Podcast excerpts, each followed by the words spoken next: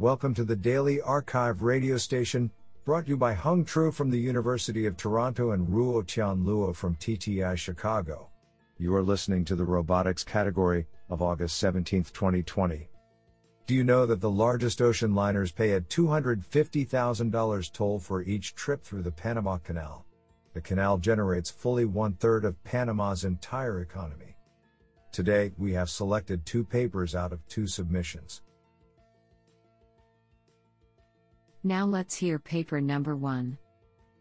This paper was selected because it is authored by Josh Bongard, Professor of Computer Science, University of Vermont. Paper title: Gaining Environments Through Shape Change. Authored by Dylan S. Shah, Joshua P. Powers, Leanna G. Tilton, Sam Kriegman, Josh Bongard, Rebecca Kramer-Bottilio, and 2. University of Vermont. Paper abstract: Many organisms, including various species of spiders and caterpillars, change their shape to switch gaits and adapt to different environments. Recent technological advances, ranging from stretchable circuits to highly deformable soft robots, have begun to make shape-changing robots a possibility. However, it is currently unclear how and when shape change should occur, and what capabilities could be gained, leading to a wide range of unsolved design and control problems. To begin addressing these questions, here we simulate, design, and built a soft robot that utilizes shape change to achieve locomotion over both a flat and inclined surface. Modeling this robot in simulation, we explore its capabilities in two environments and demonstrate the automated discovery of environment-specific shapes and gaits that successfully transfer to the physical hardware. We found that the shape-changing robot traverses these environments better than an equivalent but non-morphing robot, in simulation and reality. This is absolutely fantastic. Now let's hear paper number 2. This paper was selected because it is authored by Huanji Wang unknown. Paper title: On Social Interactions of Merging Behaviors at Highway on Ramps in Congested Traffic.